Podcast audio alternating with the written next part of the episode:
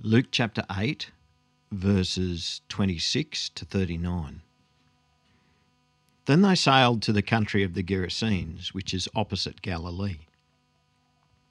When Jesus had stepped out on land, there met him a man from the city who had demons. For a long time he had worn no clothes, and he had not lived in a house but among the tombs. When he saw Jesus, he cried out and fell down before him and said with a loud voice, What have you to do with me, Jesus, Son of the Most High God? I beg you, do not torment me. For he had commanded the unclean spirit to come out of the man. For many a time it had seized him. He was kept under guard and bound with chains and shackles, but he would break the bonds and be driven by the demon into the desert. Jesus then asked him, What is your name? And he said, Legion, for many demons had entered him. And they begged him not to command them to depart into the abyss. Now, a large herd of pigs was feeding there on the hillside, and they begged him to let them enter these, so he gave them permission. Then the demons came out of the man and entered the pigs, and the herd rushed down the steep bank into the lake and drowned. When the herdsmen saw what had happened, they fled and told it in the city and in the country. Then people went out to see what had happened. And they came to Jesus and found the man from whom the demons had gone sitting at the feet of Jesus, clothed and in his right mind. And they were afraid. And those who had seen it told them how the demon possessed man had been healed. Then all the people of the surrounding country of the Gerasenes asked him to depart from them, for they were seized with great fear. So he got into the boat and returned. The man from whom the demons had gone begged that he might be able to go with him. But Jesus sent him away, saying, Return to your home and declare how much God has done for you. And he went away, proclaiming throughout the whole city how much Jesus had done for him. Commonly used definition of faith could be believing in the Lord Jesus Christ. But what does that even mean? In a lot of conversations I've had, a person might be very quick to assure me, I believe in God, as if believing in God equates to faith. Or if there's somebody who seems to have really dropped off in their faith, and so they at one time, you know, they started out strong and they were uh, regulars at church and, and, and they would often be praying and, and reading their Bible, but everything sort of just seems to drop off, and now it's sort of a bit hard to tell them from everybody else in the world. And if I'm talking to them, they might be quick to tell me, well, I still believe in God, as if faith is believing that God exists.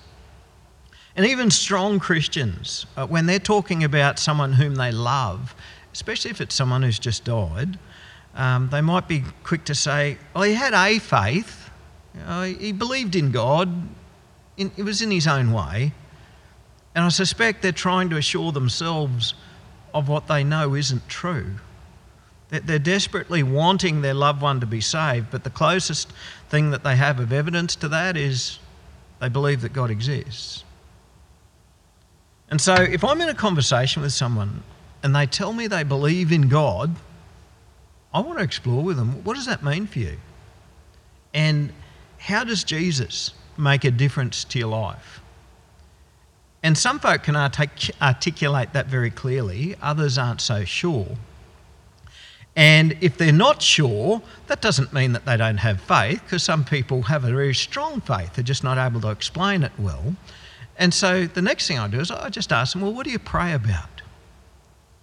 And whether a person is praying or not, that reveals a lot about where they're at with God.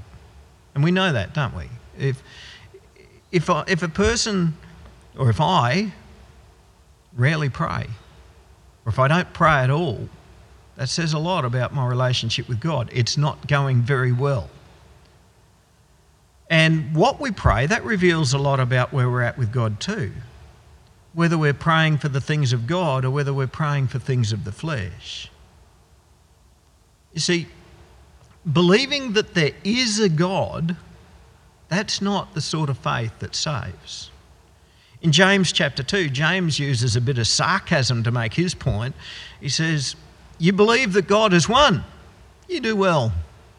Even demons believe, and they shudder.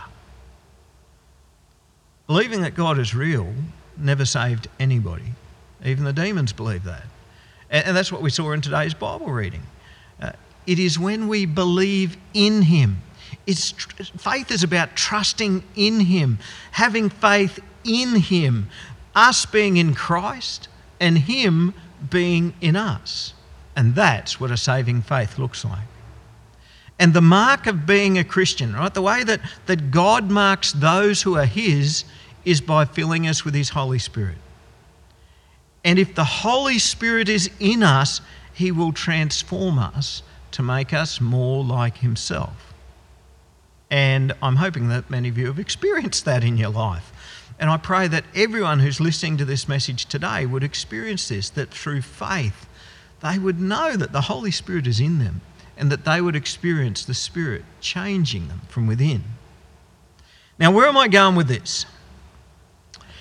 In the Bible reading we just read, Jesus encounters a man who has a different sort of spirit, an evil spirit. Actually, it's a multitude of evil spirits. And it, in the church, when it comes to the topic of evil spirits, there are two extremes of belief. Uh, some folk, um, well, they worry that there's an evil spirit under every rock and behind every disease.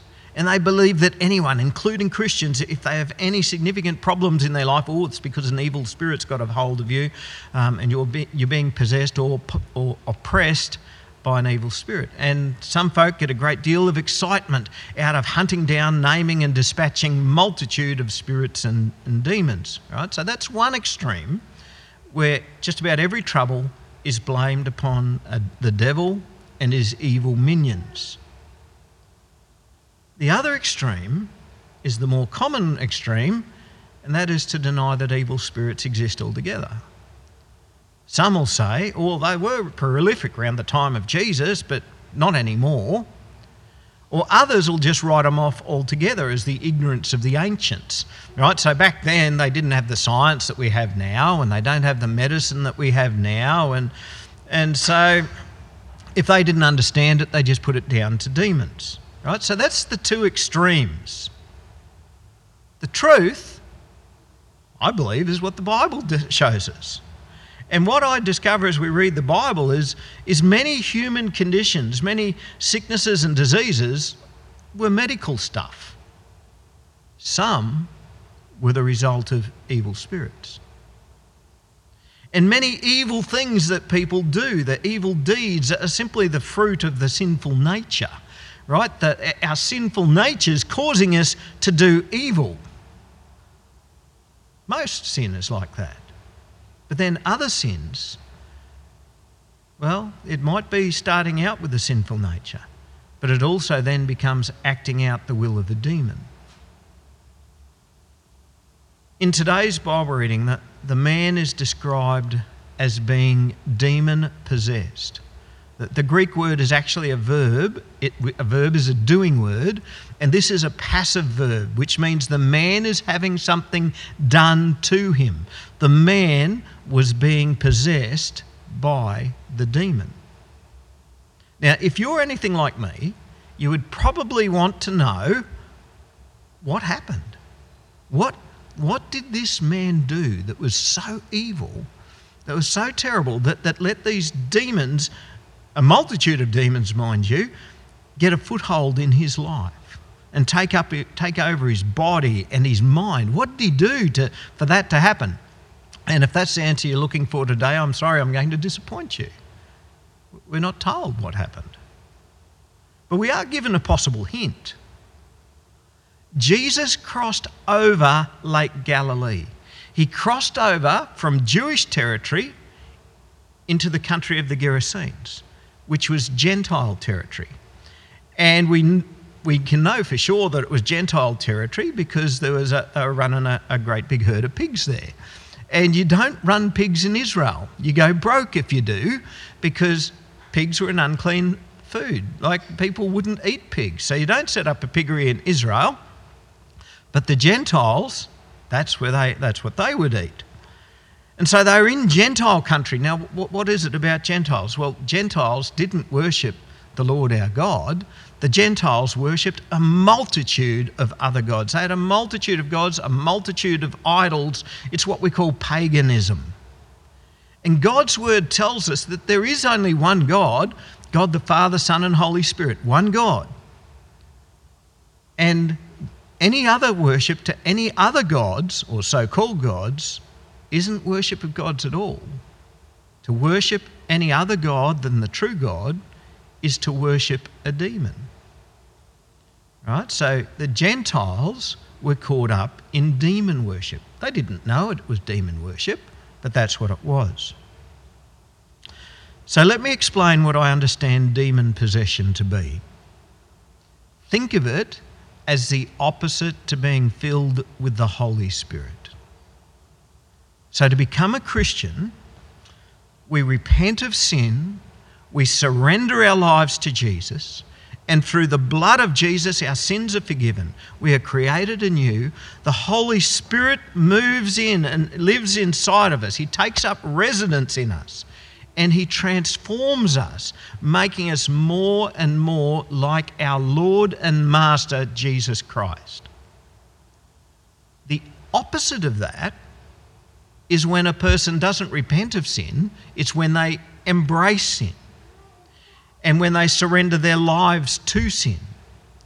And they don't embrace the Lord Jesus Christ, they don't surrender themselves to Jesus, instead, they surrender themselves to the evil one and they worship the evil one. So, this is especially prevalent when people worship other gods because they're worshipping demons. Or in our culture, it might be when somebody dabbles in the occult, or when they take mind altering drugs to try and help them to connect with, with the dark spirit world.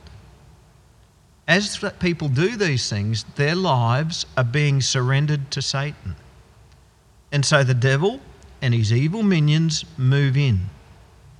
And by the devil or, or the demons taking up residence, the person will become more and more like their Lord and Master, the evil one.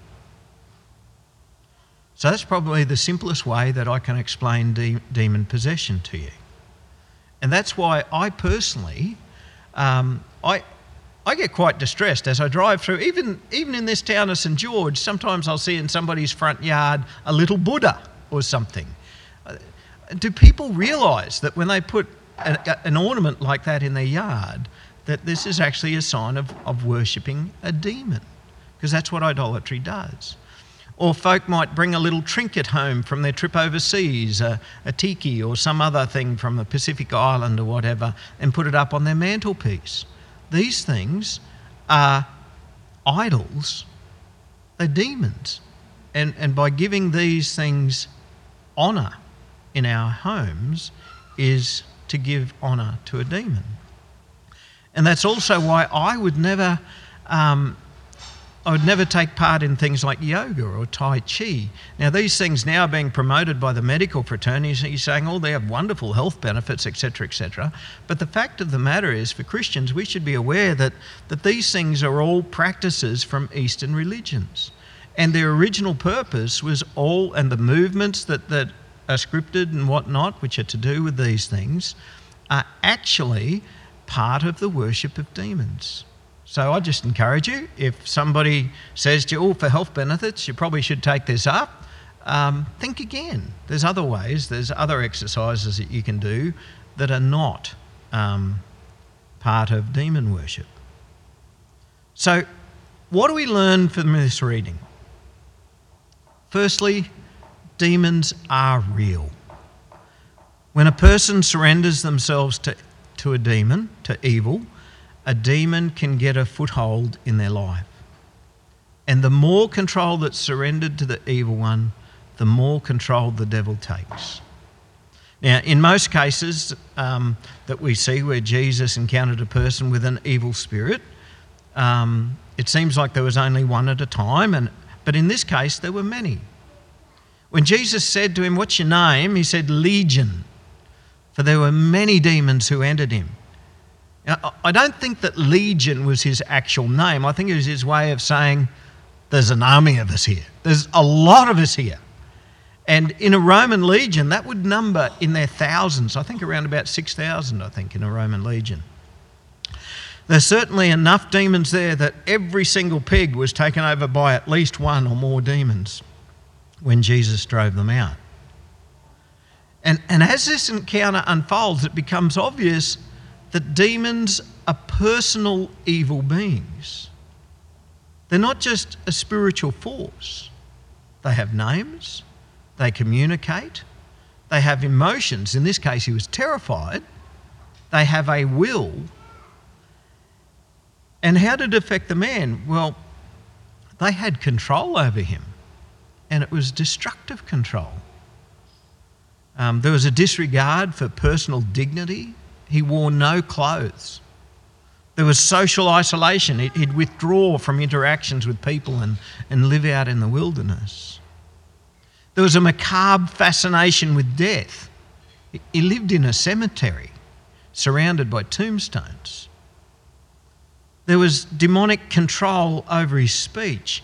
When he saw Jesus, he screamed in terror, Ah! And then he begged Jesus, Don't send me to the abyss.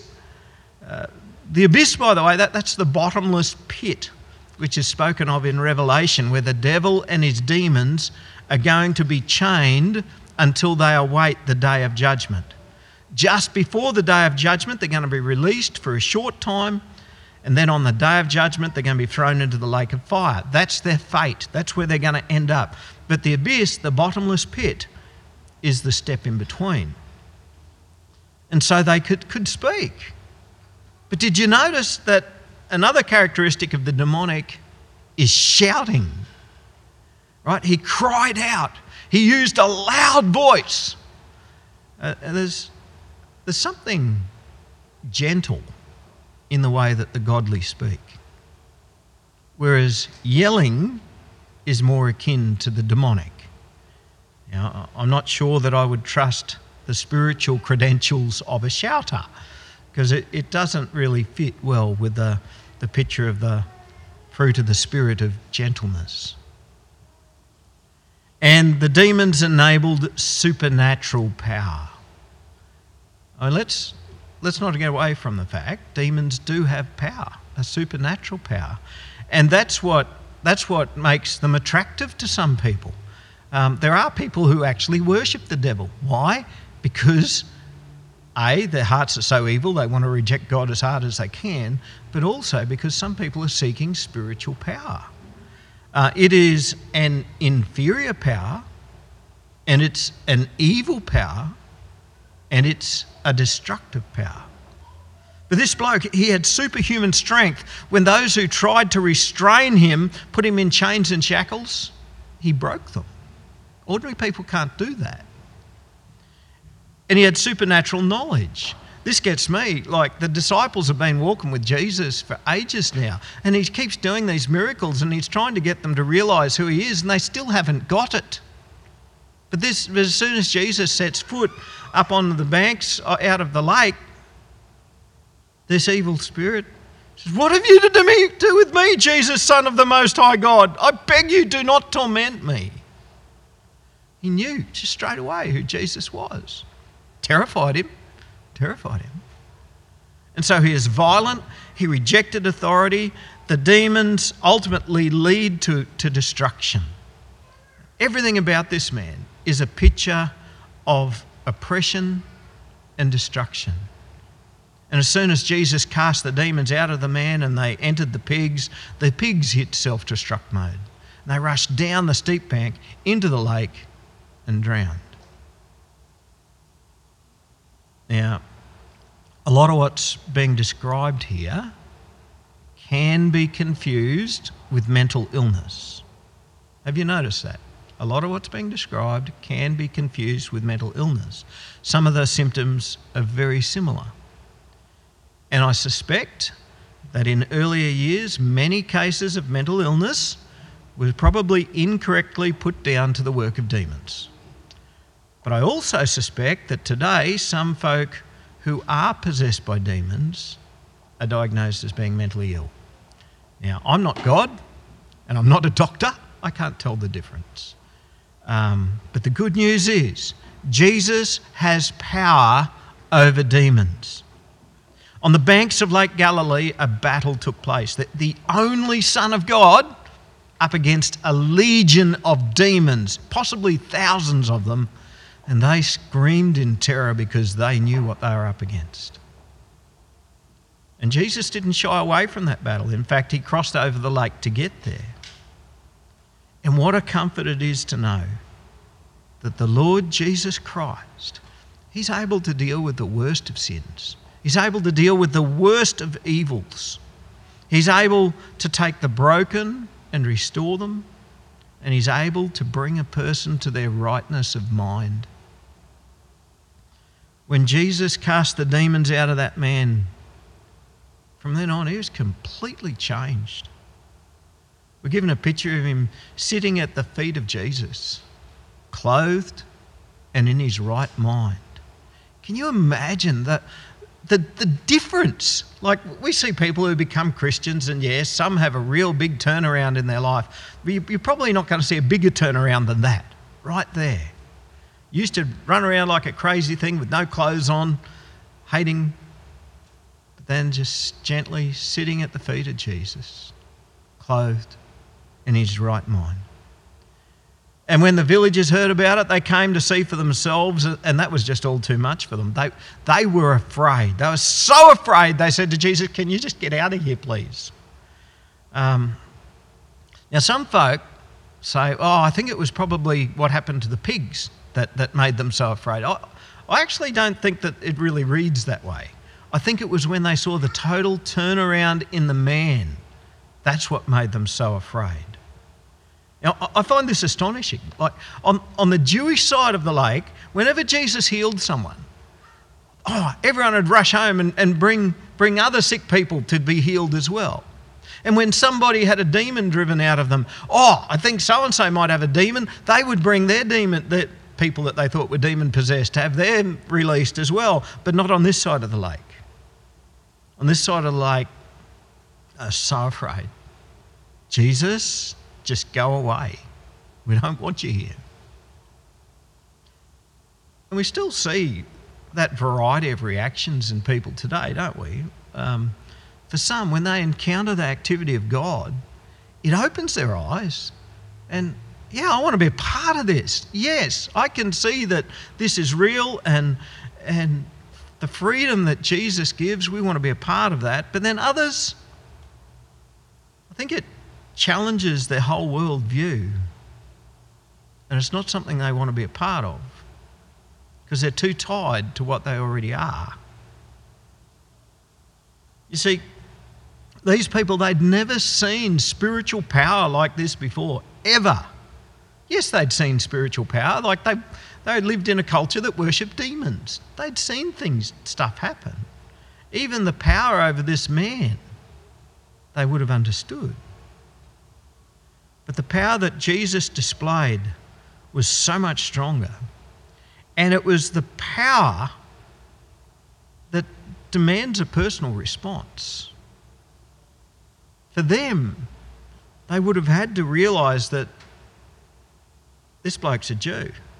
And his God is so much more stronger than our multitude of gods.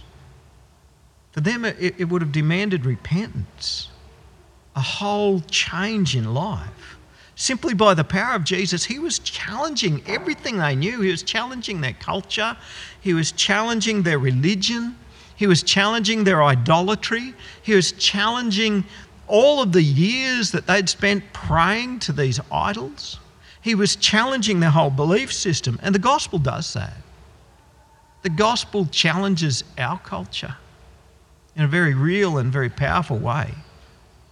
And so the choice was there for them to either accept Jesus or to reject Jesus.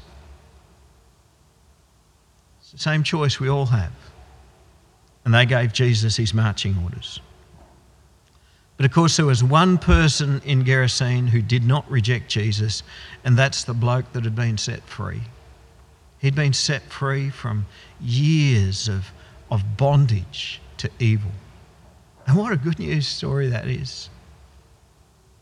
So, what do we learn from this spiritual victory that Jesus achieved? One, Jesus is the one who has power to overcome evil. Jesus is the one who can set us free from any spiritual bondage. Um, disciples of Jesus, we have no reason to fear Satan or his demons. Our God is so much stronger, and our God is with us. The second thing we learn from this spiritual victory is what a blessing it is to be restored to having a right mind. When the man was set free, he became prudent. He had once again self control, and that's something that he hadn't had for many years. And so Jesus restored him to a rightness of mind. And we live in a world that is becoming increasingly godless. And at the same time, um, it probably shouldn't be a surprise that mental illness is on the rise. Now, as I said before, I don't know how much mental illness is genuine men- mental illness and how much of it has a spiritual component. But I believe Jesus has the power to heal, and Jesus has the power to set us free from evil. Therefore, Jesus has the power to restore us to a right mind. And that's why that's what we pray for. We pray for those who, as I get older, I realise old people start to lose their marbles a bit at times, and we can pray for them that the Lord would give them a presence of mind. And I know that every time um, when I would go to, the, to Warrawee to, to give a church service there and a bit of teaching, I'd always pray beforehand, Lord, I ask that you would clear the fog and give them a rightness of mind that they would hear the gospel and know and be able to respond to your word this morning. The third thing we learn from this spiritual victory is once we've been saved, we know we want something different. As soon as this man was set free, he just wanted to be with Jesus. Up, and, up until then, he didn't want anything to do with him. Get away, get away. Um, but when Jesus was getting in the boat to leave, let me come with you. Please, please, please, can I come with you? Please, please, please. I just want to be with you. He wanted to flee his old life. And that's a good thing. In his hometown, he would have been surrounded by the idolatrous pagans. All of his old ways would have been there and he would much, much rather be with Christians. And, and that's, that's a true sign of a, of a turnaround. You know, somebody might just, why would I want to hang out with Christians? But then they become a Christian themselves. And it's like, wow, these are my brothers and sisters in Christ. These people are just, I'm, I just want to be with them. I want to enjoy their company. Uh, I was talking with Kevin this morning. That's what fellowship is about, isn't it, Kevin? We, we, we just love being with one another and sharing with one another and encouraging one another. He would much rather be with other Christians. And I notice this especially among younger Christians. When a person reaches a stage in their life and, and and God starts becoming real to them and, and they start getting real with God, um, what I notice is many people, I, I just want to be with other Christians, especially the same age as me. And sometimes, uh, when it comes to rural churches, that's actually a pretty big drain on the Christian witness in a country town. Because some get a taste for the, for the size of, of the fellowship in, in a large, larger town.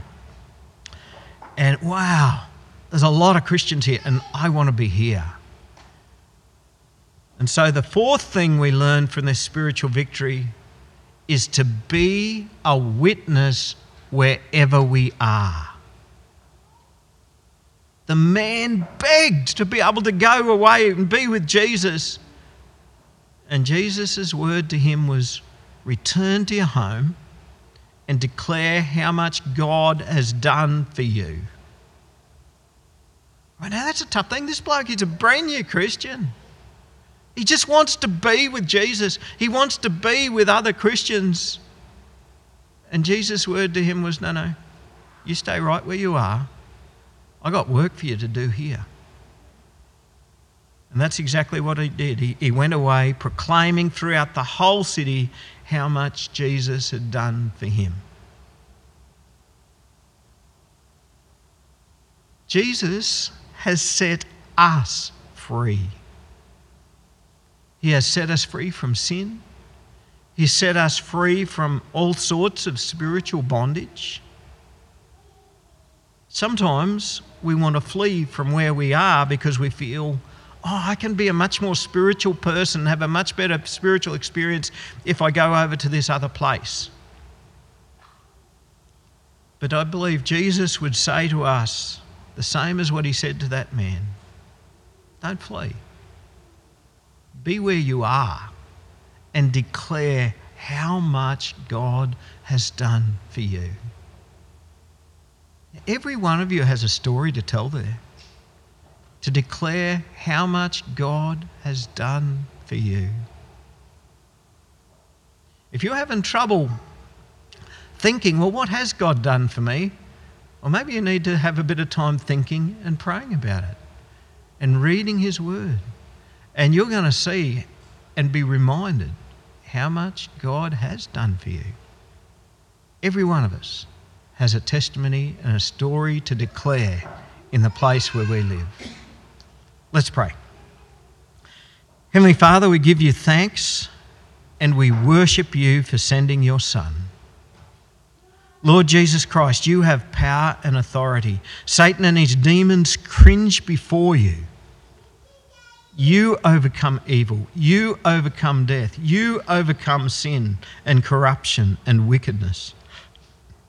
You restore to right mindedness. And we praise you. Lord, we thank you that you have saved us from evil.